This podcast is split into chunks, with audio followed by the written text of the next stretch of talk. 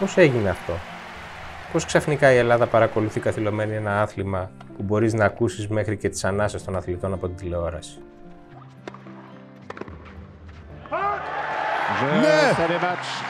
Τα κατάφερε! Είναι απίστευτο. Η Μαρία Σάκαρη θα αποκλείσει την Ίγκα Βιότεκ και θα περάσει στα τελικά του Ρολάν Ξαφνικά, χάρη στο Στέφανο Τσιτσιπά και τη Μαρία Σάκαρη, η Ελλάδα μαθαίνει να αγαπά το τέννις. Κυρίες και κύριοι, είναι το Radio Κάπα, το εβδομαδιαίο podcast της Καθημερινής. Είμαι ο Μιχάλης Τσιντσίνης και σήμερα θα μιλήσουμε για το θαύμα του ελληνικού τέννις με έναν αυτόπτη που παρακολούθησε τους αγώνες από κοντά. Ο Γιάννης Παλαιολόγος, ανταποκριτής της Καθημερινής και του ΣΚΑΙ στις Βρυξέλλες, τις τελευταίες ημέρες παρακολούθησε το, τη σύνοδο του ΝΑΤΟ. Αλλά εμείς δεν θα το ρωτήσουμε για τη σύνοδο. Θα το ρωτήσουμε για τον Ρολάν Γκαρός, τον ημιτελικό και το τελικό του οποίου παρακολούθησε στους άνδρες. Είχε την τύχη να, να παρακολουθήσει από κοντά. Καλησπέρα Γιάννη από την Αθήνα. Καλησπέρα από τις ηλιόλους της Βρυξέλλες. Θα θέλω να πούμε για τον αγώνα, για τους αγώνες που είδες από κοντά, δηλαδή του Τσιτσιπά, αλλά πρώτα θέλω να μου πεις πώς είναι αυτή η εμπειρία, γιατί φαντάζομαι ότι διαφέρει πάρα πολύ από την εμπειρία του γηπέδου που έχει κάνει στην Ελλάδα. Πώς είναι η εμπειρία να παρακολουθείς ένα τέτοιο τουρνουά από κοντά; Λοιπόν, ήταν μια ε, απόφαση που πήραμε μαζί με τον πατέρα μου, πρέπει να σου πω, που είχαμε πάει και στο παρελθόν πριν αρκετά χρόνια να δούμε Ρολάν Καρός, ε, γιατί συνειδητοποίησα ότι η, το τελικό Σαββατοκύριακο φέτος έπεφτε περίπου δυόμιση εβδομάδες μετά την τελική του, τη δεύτερη δόση του εμβολίου του, οπότε θα ήταν το πρώτο του ταξίδι μετά από ένα χρόνο. Ε, και... Άρα έχει και το χαρακτήρα έτσι μεταπανδημικής εκτόνωσης. Ακριβώς, ακριβώς. Και, και ήταν, είμαστε και οι δύο φανατικοί οπαδοί του, του Τσιτσιπά και υπήρχε η, δεν μπορούσαμε να ξέρουμε βέβαια από τόσο νωρίς, αλλά επειδή η σεζόν του στο χώμα πήγαινε πάρα πολύ καλά, υπήρχε η ρεαλιστική προσδοκία ότι θα μπορούσε να φτάσει ε, μέχρι τέλους. Οπότε καταφέραμε να βρούμε αυτά τα εισιτήρια για τους ημιτελικούς και για τον τελικό των ανδρών. Ε, και εγώ χρειάστηκε ουσιαστικά την Τετάρτη, η, η, τα ημιτελικά ήταν την Παρασκευή, έπρεπε την Τετάρτη να κάνω ένα πρώτο PCR για να μπορέσω να πάρω το τρένο για το Παρίσι.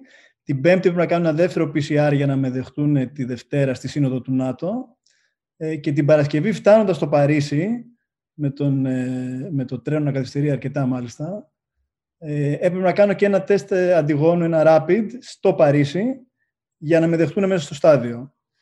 Άρα είσαι, ήσουν μάλλον ο, ο καλύτερα Ασφαλέστερος όλων, ε, ναι, ακριβώς. Ναι, ο ασφαλέστερος, υγειονομικά ασφαλέστερος ε, Ευρωπαίος που ταξίδεψε Παρίσι-Βρυξέλλε. Λοιπόν, εξονυχιστική έλεγχη στην είσοδο, όπου μάλιστα τη μία μέρα μου κάνανε κατάσχεση το, το τρίποδο που είχα μαζί μου και την, την Κυριακή στο τελικό μου κάνανε κατάσχεση. Για να μην είναι βιντεοσκοπήσεις. Ακριβώς, ακριβώς. Απαγορεύεται η βιντεοσκόπηση; Ε, ναι, ξέρεις, πρέπει να έχεις ειδικό accreditation, υποτίθεται δημοσιογράφου, εικάζω. Και πάντως φαντάζομαι ότι δεν έχεις την αίσθηση ότι πηγαίνεις στο γήπεδο. Αν εξαιρέσουμε τον ήλιο που τρως εκεί εκτεθειμένος επί τόσες ώρες. Κοίταξε, θα σου πω, θα σου πω. Ε, να σου πω τι άλλο μου κατασχέσανε. Την, την, την Κυριακή μου κάνανε κατάσχεση την, ε, τη σημαία που είχαμε, την ελληνική σημαία, γιατί έκριναν ότι είναι υπερβολικά μεγάλη. Σου λέω, παιδιά, τι, τι, κίνδυνο ασφαλείας μπορεί Είδα να... σημαίες όμως.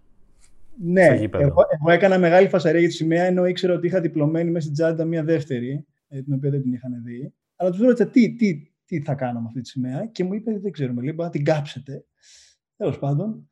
Άρα άφησες απ' έξω και τη δημοσιογραφική σου ψυχραιμία. Ναι, ναι, την Πήγες σαν οπαδός. Καλή κερκίδα πάντως ελληνική, όπως φαινόταν από την τηλεόραση. Λοιπόν, αυτό τώρα θα σου πω ότι υπήρξε επειδή κιόλας, ε, καταρχάς λόγω πανδημίας, ο κανόνας ήταν ότι το, το κεντρικό ε, κορ, το Philippe Chatrier, που χωράει κανονικά 15.000 κόσμο, θα ήταν γεμάτο κατά το 35% μόνο, δηλαδή λίγο πάνω από 5.000 ε, οπαδοί. Αλλά παρόλα αυτά ήταν τέτοιος νομίζω ο, ο ενθουσιασμός του κόσμου που ξαναβρισκόταν στο γήπεδο, που έρχεται το καλοκαίρι, που σιγά σιγά η πανδημία δείχνει να υποχωρεί, που πολλοί έλεγαν ότι η ατμόσφαιρα ιδιαίτερα και στο τελικό αλλά και στο, και στα ημιτελικά και ιδιαίτερα στο μάτσο του Τζόκοβιτς με τον Ναδάλ, ε, ήταν ε, από τις πιο έντονες που θυμούνται σε, σε αγώνα τέννης. Στο, στο Τζόκοβιτς Ναδάλ έγινε και το καταπληκτικό. Υπήρχε ε, απαγόρευση κυκλοφορίας στις 11, οπότε Ναι, ναι. μέναμε όλοι ότι θα έπρεπε να φύγουμε. Εμείς μάλιστα σηκωθήκαμε να φύγουμε γύρω στις 10.30 και ενώ βγαίναμε από το, από το στάδιο, ακούω ξαφνικά κάτι έξω από τους πανηγυρισμούς και γυρνάω και βλέπω ότι έχει δοθεί σήμα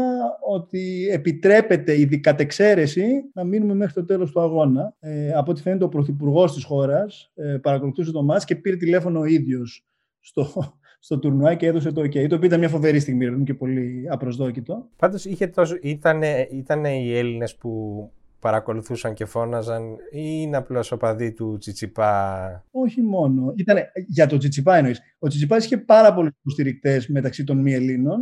Ε, δηλαδή θα έλεγα ότι στον τελικό, και στον τελικό και στον ημιτελικό αυτόν ήθελαν οι, ο περισσότερος κόσμος να κερδίσει. Ω η νέα δύναμη. Το... Ε, ναι, κοίτα τώρα αυτοί οι τρεις τώρα, ο Τζόκοβιτ, ο Ναδάλ και ο, και ο Φέντερερ, κοιτούσα τα νούμερα πρόσφατα. Τα τελευταία 17 χρόνια από τα τέσσερα μεγάλα τουρνουά που γίνονται κάθε χρόνο, που έχουν γίνει 68, αν δεν κάνω λάθος, και έχουν κερδίσει τα 59 από τα 68. Δηλαδή που είναι μια διάρκεια κυριαρχίας που είναι άνευ προηγουμένου. Και παρότι είναι ιδιαίτερα οι δύο, ο Φέντερερ και ο Ναδάλ, τρομερά δημοφιλείς, ε, ο κόσμος θέλει να δει και το καινούργιο. Και το, το ναι. Tour, το ATP, εδώ και καιρό πουλάει αυτή τη νέα φουρνιά ως next gen, μεταξύ των οποίων αυτή τη στιγμή ο πιο προβεβλημένος και ο, ο, ο πιο δυνατός είναι ο, ο Στέφανος, που ελπίζουν ότι κάποια στιγμή, ρε παιδί μου, θα τους κάνει στην άξιο. Αλλά, αλλά είδαμε και τώρα για μία ακόμη φορά που ο Τσιτσιπάς έφτασε πιο κοντά από οποιονδήποτε άλλον, αλλά τελικά στο πέμπτο σετ πάλι ήταν ο παλιός που... Πάντως, παρακολουθώντας τον αγώνα ενώ τον τελικό και μιλάω πάντα ως αδαής γιατί δεν έχω τι,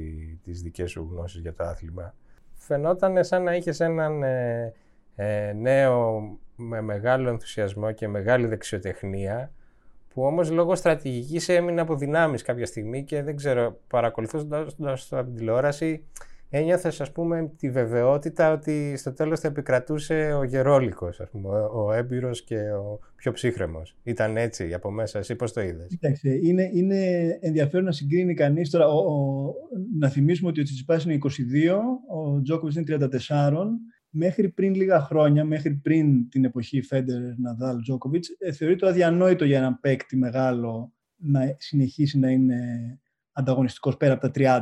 Ε, εξαιρετικά σπάνιο έως αδύνατον. Το ξεκίνησε ο Φέντερ, ο οποίος το 2016 στα, μετά τα 35 του κέρδισε Grand Slam και τώρα έχουν ακολουθήσει από πίσω άλλοι δύο γιατί σκοτώνονται για το οποίος θα, είναι ο, θα έχει το ρεκόρ όλων των εποχών στα Grand Slam. Έχουν 20 ο Ναδάλ και ο Φέντερ και έχει 19 ο Τζόκοβιτς. Τον Οκτώβριο λοιπόν που έγινε κατ' εξαίρεση πέρυσι το Ρολάν Καρό λόγω πανδημίας, βρεθήκανε πάλι Τζόκοβιτς με τον Τζιτσιπά στον ημιτελικό. Εκεί πήγε 2-0 σετ ο Τζόκοβιτ, τον ισοφάρισε ο Τσιτσιπά και στο πέμπτο σετ πραγματικά έμεινε από δυνάμεις σωματικά και το έχασε εύκολα. Την προηγούμενη Κυριακή ήταν λίγο διαφορετική ιστορία. Πώς εξηγείται όμως αυτό το παράδοξο, δηλαδή να μένει από δυνάμεις ο, ο, κατά 10 και πλέον χρόνια νεότερος; Κοίταξε, είναι, είναι θρηλυκό σε σχέση με αυτούς τους τρεις παίκτες και ιδιαίτερα για τον Τζόκοβιτ και τον Φέντερ το πόσο καλή συντήρηση ε, δυνάμεων κάνουν, πόσο φροντίζουν συνέχεια με, τους, με την ομάδα τους να παραμένουν ε, πάρα πολύ δυνατοί και να καταφέρουν σε αυτή την πολύ μεγάλη ηλικία να είναι...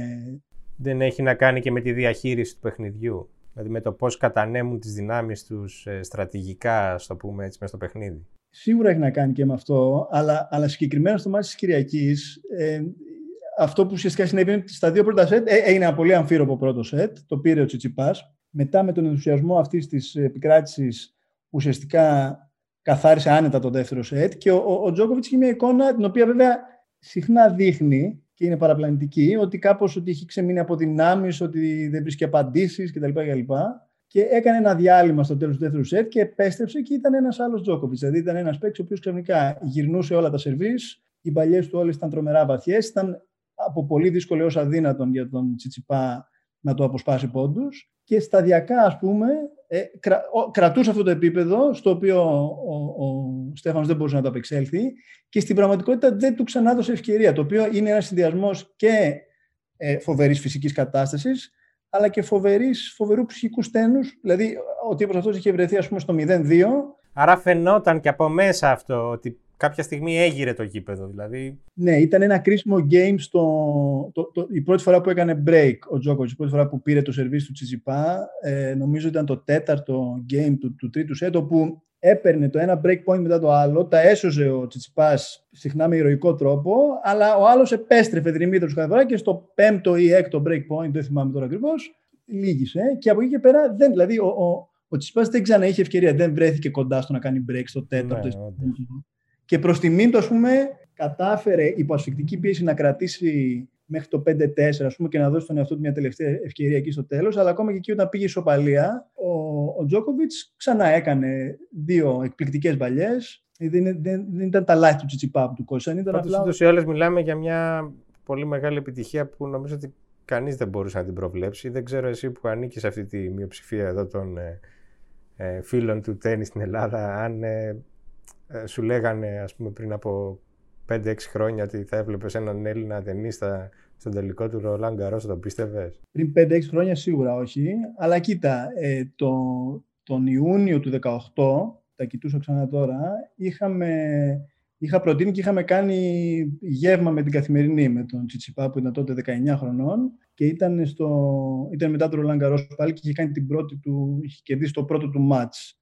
Είχε φτάσει στο δεύτερο γύρο ήταν ακόμα αρκετά χαμηλά στην κατάδειξη, αλλά φαινόταν ότι είναι ανερχόμενος. Το ταλέντο του λες, φαινόταν. Φαινόταν ότι ήταν ανερχόμενος και η, η, πορεία του τώρα, η φετινή, ήταν περίπου αναμενόμενη. Δηλαδή ήταν ο, νομίζω, ο τέταρτος ημιτελικός του σε Grand Slam και ήταν τόσο φορμαρισμένος στην προηγούμενη περίοδο που ήταν τουλάχιστον μια ρεαλιστική προσδοκία. Η, η επιτυχία της Μαρίας Σάκαρη ήταν πιο ανέλπιστη, μπορώ να πω. Και στο ερώτημα που το ακούω τις τελευταίες μέρες, ότι από πού βγήκαν αυτά τα παιδιά; Δηλαδή, Θέλω να πω ότι εμείς δεν έχουμε παράδοση εδώ στο άθλημα, ούτε έχουμε υποδομή. Ε, ναι, με τις δικές τους δυνάμεις, με τις δικές τους δυνάμεις, με τη βοήθεια της ε, οικογένειάς τους, με τη βοήθεια. Άρα κλείνεις και εσύ προς αυτή την ερμηνεία, ότι είναι το...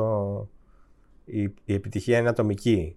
Σε, σε αυτή την περίπτωση, επειδή δυστυχώς η Ελλάδα δεν έχει καθόλου τέτοιες υποδομές, είναι σαφώς ατομική και, και οικογενειακή και του περίγυρου, ας πούμε, διαφόρων ανθρώπων που βοήθησαν κατά καιρούς τον, τον Τζιτσιπά, να πάει στους διάφορους αγώνες όταν ήταν πολύ μικρός ε, είναι, είναι κάτι το οποίο συζητάμε και μαζί στην συνέντευξη που μου παραχώρησε που θα βγει στο Κυριακάτικο Φίλο. Με πρόλαβες έτσι, γιατί ήθελα να κάνω εγώ την αναγγελία. Πρώτη του μεγάλη συνέντευξη σε ελληνικό μέσο ενημέρωσης την Κυριακή με την Καθημερινή. Ο Στέφανος Τσιπάς μιλάει στο Γιάννη Παλαιολόγο.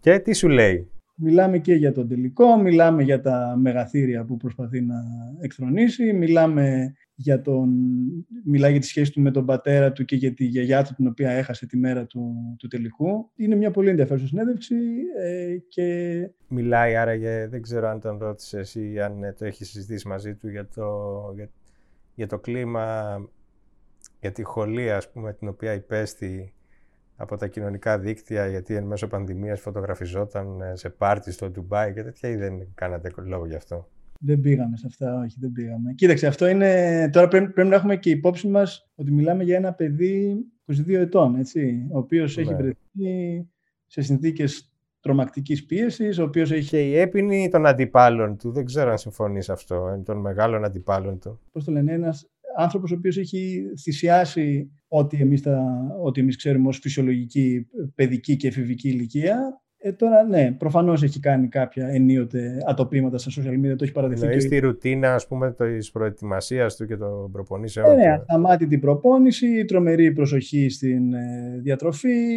ε, ξέρεις, πολύ ε, μειωμένες δυνατότητες ξεν, ξενιασιάς, ε, πολλά ταξίδια που όσο να είναι σε ξεριζώνουν από μια φυσιολογική ε, ανατροφή.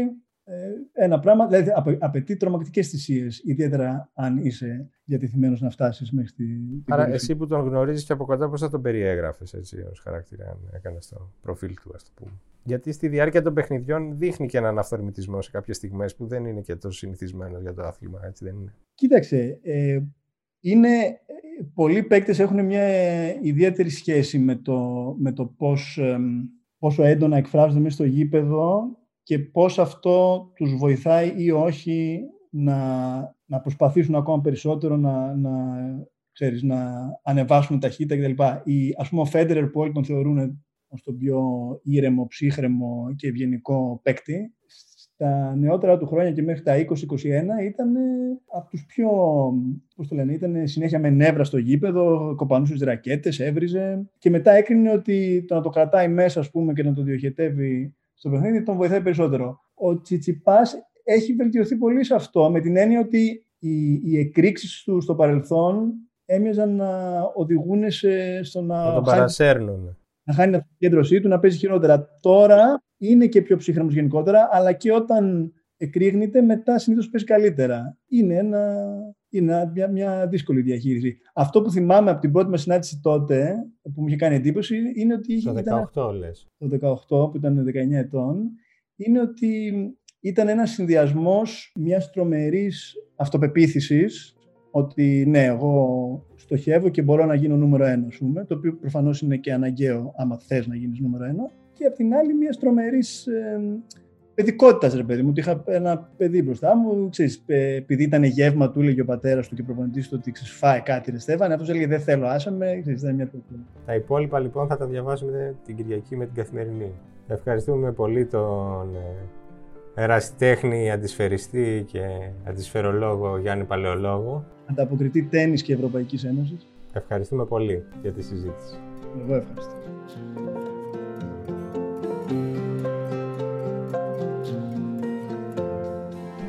Είναι κάτι που τείνουμε να το ξεχάσουμε όταν τον βλέπουμε να αγωνίζεται σε τέτοιο επίπεδο. Ο Στέφανος Τσιτσιπάς είναι μόλις 22 ετών. Έχει μόνο μέλλον. Και χάρη σε αυτόν μέλλον έχει πια και το τέννις στην Ελλάδα. Αυτά για σήμερα. Το Radio K επιστρέφει την επόμενη Παρασκευή. Μέχρι τότε, να είστε καλά. Άσος, φινάλε, ο Τσιτσιπάς είναι στο τελικό. Για πρώτη φορά σε αυτή την πολύχρονη ιστορία των Grand Slam ένας Έλληνας στο τελικό είναι η στιγμή του, είναι η χρονιά του. Ήταν η διοργάνωση για να γράψει το όνομά του στον τελικό του Ρολάν Γκαρός.